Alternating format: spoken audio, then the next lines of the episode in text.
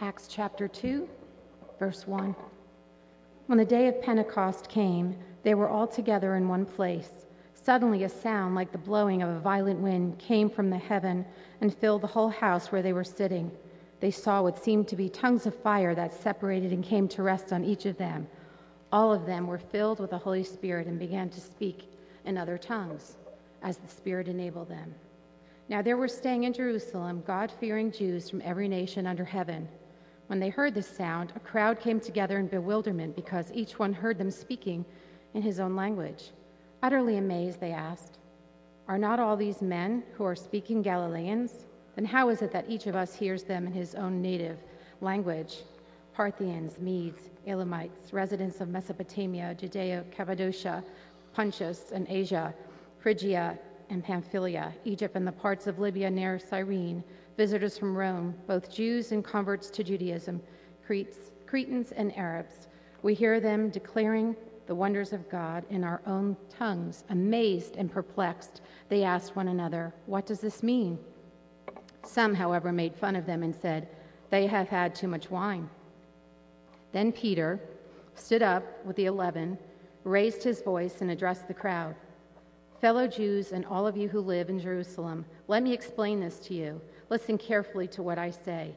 These men are not drunk, as you suppose. It's only nine in the morning. No, this is what was spoken by the prophets Joel.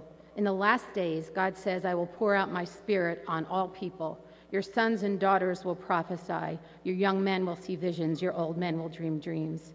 Even on my servants, both men and women, I will pour out my spirit in those days. They will prophesy, and I will show wonders in the heaven above and signs on the earth below blood and fire and billows of smoke. The sun will be turned to darkness and the moon to blood before the coming of the great and glorious day of the Lord. And everyone who calls on the name of the Lord will be saved. This is the word of the Lord.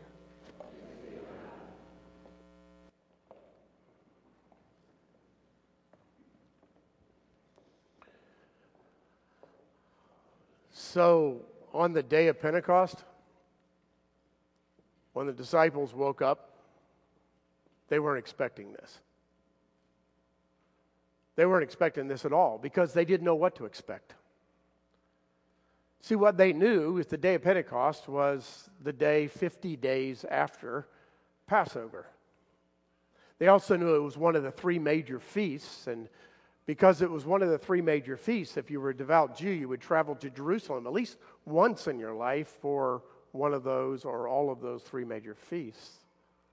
They knew a lot of people would be there. They, they knew it was a festival celebration of harvest and later a celebration of the law giving from Mount Sinai. They knew that, but they had no idea what was about to happen.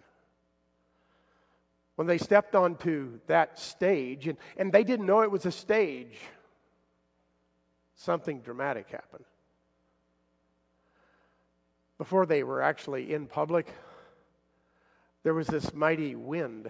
You heard it read in the place where they were gathering, and there were these things that looked like fire on top of their heads. They didn't expect that, and they didn't expect what followed. But they were knowledgeable enough of the tradition of the Old Testament scriptures. They knew that wind was often symbolic of the presence of God. As a matter of fact, the word in Hebrew, spirit, the spirit being poured out on the disciples that day, the word spirit actually could just be simply translated breath. As a matter of fact, if, if you were Hebrew, the word spirit could hardly be pronounced without exhaling almost violently. I can't do it for you. But a person who knows Hebrew can do it and they would be expected to do it. Spirit meant breath of God. As a matter of fact, the Spirit of God, of course, didn't come into existence, the Holy Spirit, on the day of Pentecost. The third person of the Trinity was eternally coexisting with Father, Son, and the Holy Spirit. But on that particular day, the manifestation of the Spirit was profound with wind and with fire, or breath and fire. In the Old Testament, the Spirit is frequently referred to.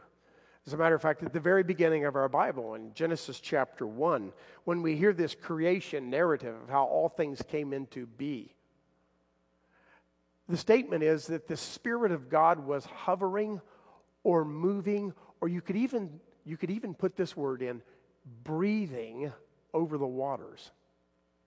It's an image, a mystical image of the presence and Spirit of God hovering over what was formless and void. And in and with the life of the Spirit, life is infused into formlessness and void. And life springs up. Not only that, in the next chapter of Genesis, chapter 2, it says that Adam was created from the dust of the earth, and God, same word, breathed on him. Literally breathed into his nostrils the breath of life. And he became a living soul. Isn't that a wonderful, colorful description of the presence and the power of the Spirit? Here's another, but it's a contrast. It comes to us in Isaiah chapter 2, verse 22. Isaiah is painting a contrast between God and humanity, and he says this He says, Why do you trust in man or humanity? Man who has but a breath in his nostrils. He's speaking about how life itself is associated with breath, and our breath is just there. And one day, whew, it will be gone. Why do you trust in man who just has breath in his nostrils? You can see the contrast because this is way in advance of Genesis and the beginning of all things. But when you recall the beginning of all things, you realize that the breath that we breathe and the life that we experience in this world is literally an extension of the very breath of God.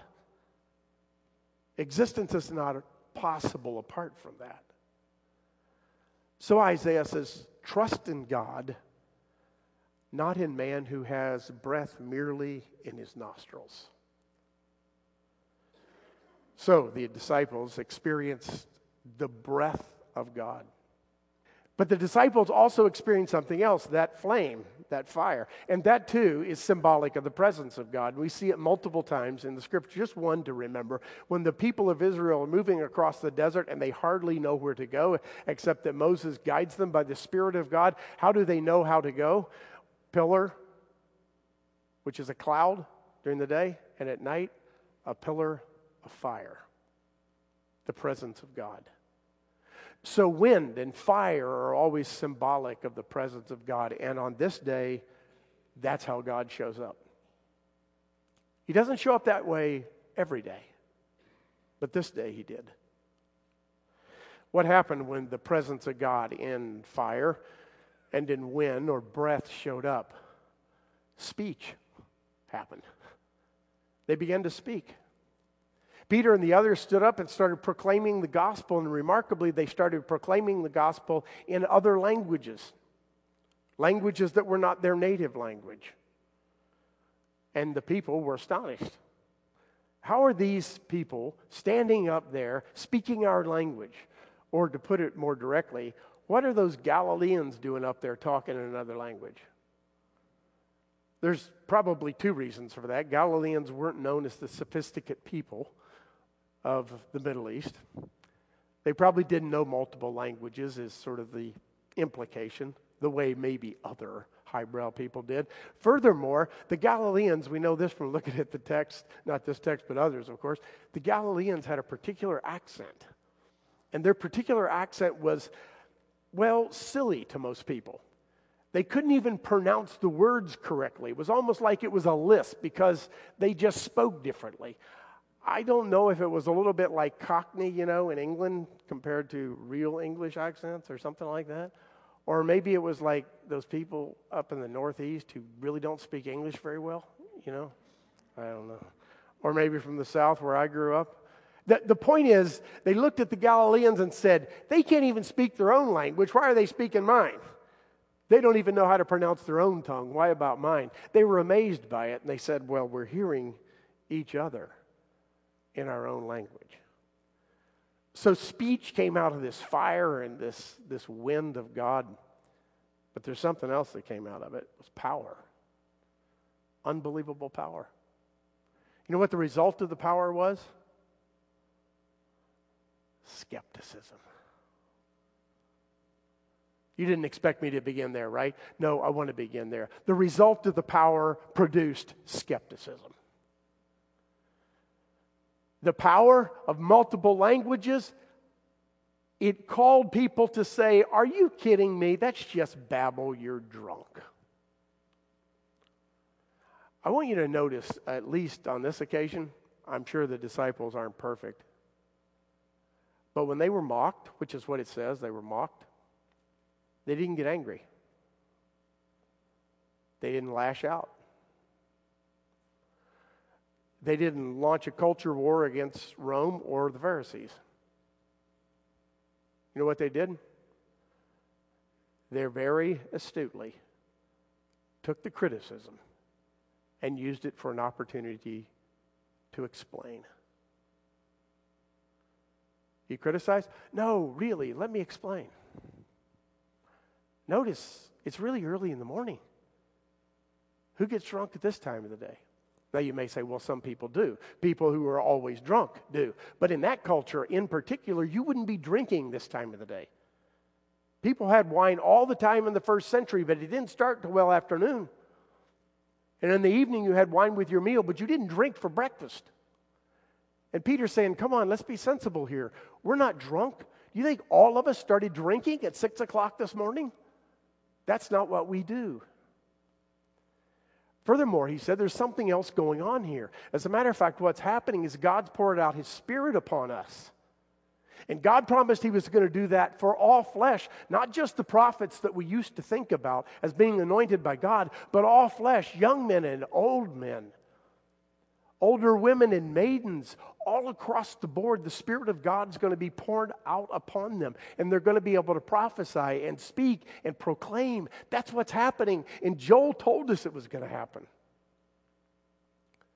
So instead of anger or retaliation, he used the criticism to explain his position. Another result, this is the one you expected me to lead with, right? 3,000 people came to faith in Christ. On that day, 3,000 people became Christ followers. And that's remarkable in and of itself. Whatever evangelistic endeavors people have, it's likely you're not going to run into anybody who was instrumental in the conversion of 3,000 people in one point in time. It is remarkable, but there's something else that's remarkable about it. The conversion of 3,000 people was strategically located in history to transform the world.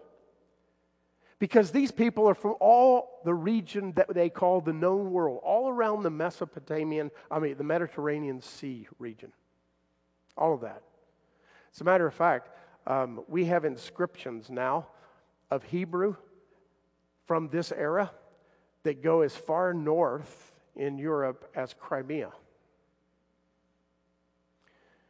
Philo, a scholar historian, suggested that in Egypt at this time, 38 AD, there was an estimated 1 million Jews in Egypt alone. So the Jews are spread all over the Roman Empire, and on this big day of celebration, people from all those regions that you heard read were there. And when they became Christ followers, they took it back. And the gospel just exploded on human history. We think of the gospel as growing when Paul the Apostle followed Jesus into the world, which he did. But it happened before that. There were believers in those places because of this day. Now, that's the story. I want to move from the particulars to the universal. The particulars of the story to the universal application of life together for us. And we use four points to do it because what I see in this story is first, a perfect synergy. An absolute perfect synergy between the divine and the human. Why? Why does God do this? Because God uses us just like we are. You see, God doesn't bypass humanity, He transforms and infuses humanity. It's at the heart of the incarnation. It all started with Jesus Himself. I suppose He could have done it another way, being God, but He didn't. He infused human flesh and became one of us. And when he chooses to work through the Spirit, he infuses, empowers, and transforms real people with real flesh and blood and real sin. Think about who these disciples were. At the garden, they fell asleep. When Jesus is going through the agony and travail of soul leading up to the cross, they can't even stay awake to pray with him. And at the cross, they all went MIA missing in action. And further, the most famous story of all is Peter who denied him in the face of a simple question from a young girl. Those are the people he chose to infuse with his power. Those sinful people. That's beautiful divine synergy. You know, um, there's a wonderful phrase that Paul gives in Romans chapter 12, verse 1. And you got to wonder if he had the incarnation in mind. He said, What I want you to do is I want you to present your bodies, which means more than flesh and blood, your entire being. I want you to present your entire being as a sacrifice, holy, acceptable to God. I want you to take your everyday life and turn it over to Jesus Christ. I want you to take all your strengths and all your weaknesses and turn it over to Jesus Christ. I want you to take all the sinfulness because that's who we are as humans. All the unholiness that is us. And I want you to turn it over to God. I want you to get on the altar and give it to God so that God can glorify Himself through you? Yes, through you. That's the divine synergy that's going on here. Disciples who are sinful, people, people who denied Christ. So, you know, the message is, is pretty simple. He loves you just as you are. He takes you right where you are. He uses you just as you are. You don't need any special gifts. Don't go looking for them. You just need a willing heart because He uses you just as you are.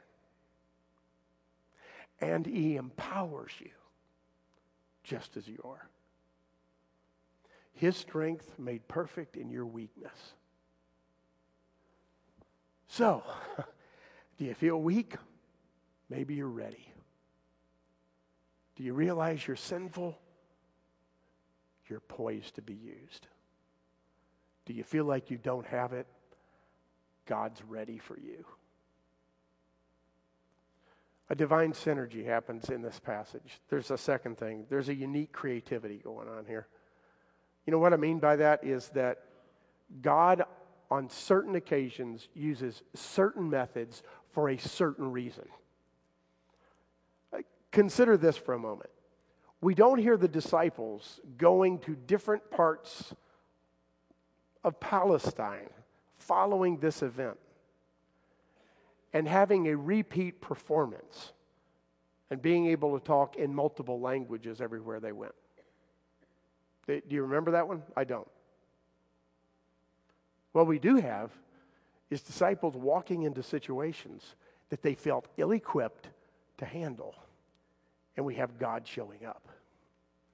And he always shows up in unique, creative ways. He always shows up in ways you would not expect it to accomplish his purposes in your life. So, this is not a cookie cutter approach to how God works. It's how God once worked. And God will work again. And He will work in the unique situation that you find yourself in. Remember the words of Jesus uh, when the disciples were a little stressed out about Him leaving in John chapter 14? They were really worried. And among other things, they were worried that they were going to forget what He said. And you know He said to them? Don't worry. Stop worrying because I'm going to call to your remembrance everything I've said and everything you need to know. I'll do it for you. And he did. That's how we got it. The Spirit inspired it. So we have divine synergy, we have a unique creativity, and we got a beautiful, beautiful diversity. you know, we we recognize that there are certain um, religions that seem to have accompanying them a form of cultural imperialism. Um, they're not diverse, it's just one way. But you know what? If we're honest, we have to admit that Christianity has manifested itself that way on multiple occasions. We've imposed cultural values on other cultures that are really not the kingdom of God. And when Christianity does its best work, just like God infuses humanity, Christianity infuses culture. It doesn't completely change culture and make everything monolithic. It uses the beauty of multiple cultures to express the glory of God. That's what's so awesome about Christianity. It is so absolutely diverse and international and colorful. I've had the great opportunity to travel into many parts of the world to visit missionaries. You know what I what strikes me as the most powerful, exciting Christian communities around the world? The ones that don't sing American songs all the time. Seriously. They're creating their own. The one whose worship services don't look a thing like what we're experiencing right here. They're expressing that in their own culture, whose clothing doesn't look the same, whose traditions don't look the same. God, by His Spirit, just steps into all those diverse cultures and He allows those cultures to express His glory. I have to admit, I've been to some um, places of the world where I could have just closed my eyes and I would have thought I was in the United States. And those churches were about as dead as a doorknob. I kid you not. The cultural diversity of the Christian church is something to embrace. It's beautiful and it reflects the Creator. Because you remember the end of the story? The end of the story is God gathers all the saints from all over the world, every tribe and every language to praise Him and to glorify the Lamb that's on the throne. So here is a shameless promo for the 10 o'clock Sunday worship service in the summer. There's going to be a hopefully infusion of culture, and not a clash of cultures. Okay? You're going to step into a worship service on every other Sunday, as long as you're not a spoiled brat. Uh, every other Sunday, you're going to step into a worship service that's not like this one. There'll be some infusion, but there's going to be some stately hymns. And if you happen to be here this Sunday and you usually go to the first, you're not going to experience the first every Sunday. You're going to experience an infusion of the contemporary. Celebrate it. Celebrate it. We're different. And our difference is a beautiful mosaic of divine grace. Let's use everything to express our affection for our wonderful God. So, third, I, I see this beautiful diversity. And, and fourth and finally, I see a dynamic life. An incredibly dynamic life. The Holy Spirit is the breath of life for everything that lives. But more specifically, the Holy Spirit is the breath of life for the church.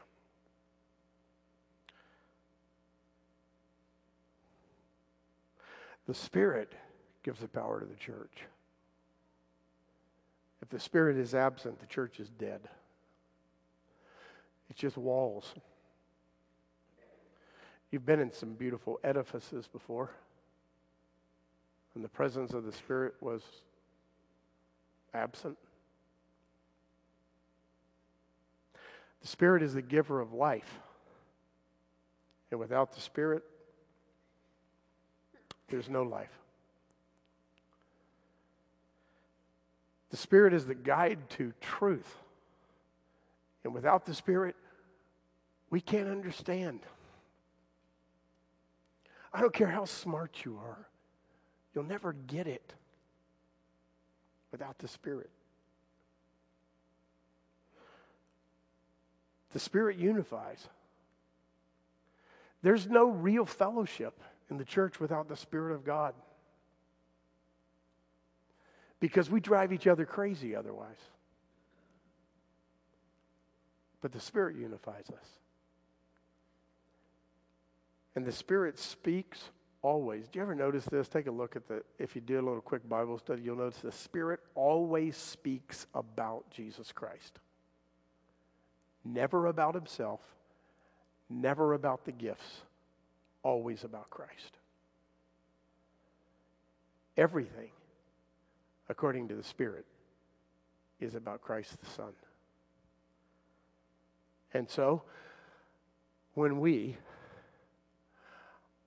are infused by the Spirit, the Spirit Himself produces the fruit of the Spirit love, joy, peace, long suffering, patience, gentleness, self control.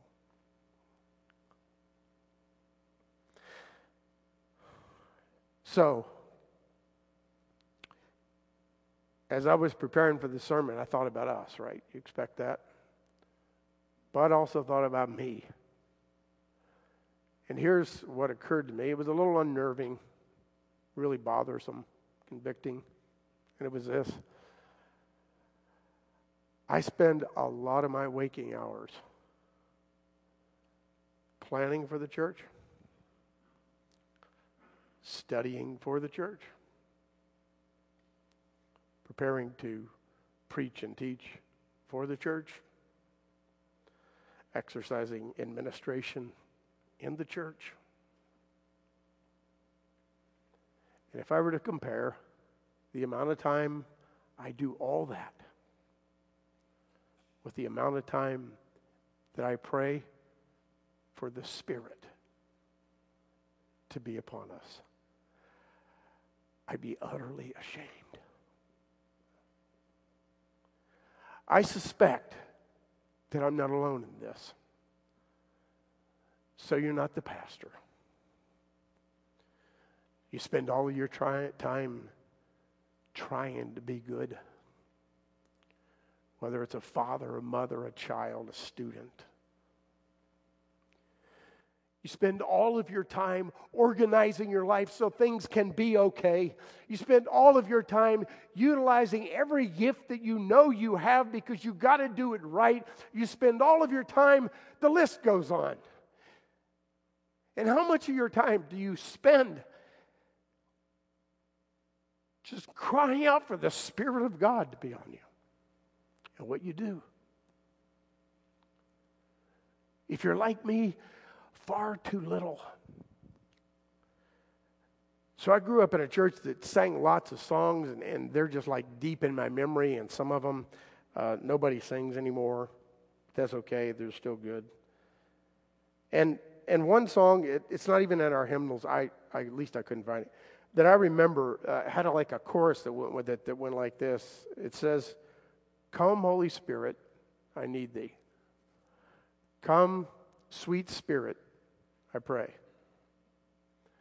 Come in thy strength and thy power.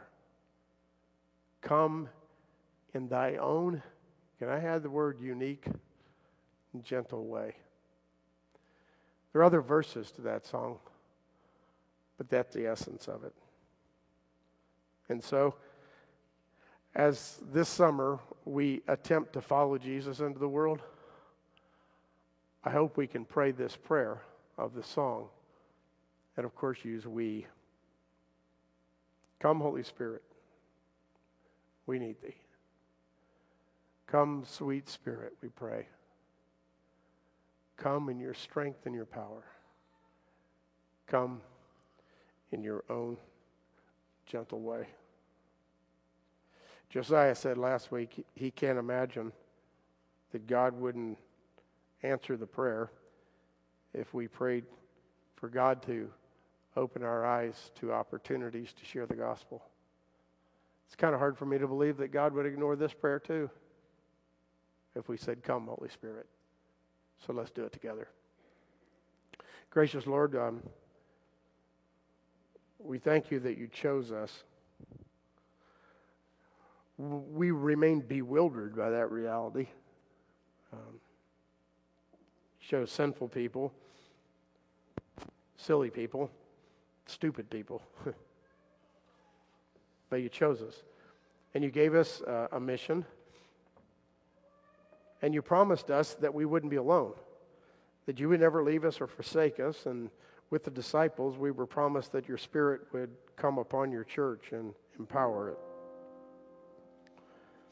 So we, we actually pray for your power, Lord. We're kind of afraid to pray for it. Because your power is outside of our control. You're a wild and unpredictable God. But you're God, and we're not. So we ask, Lord, that uh, you would pour out your Spirit upon us.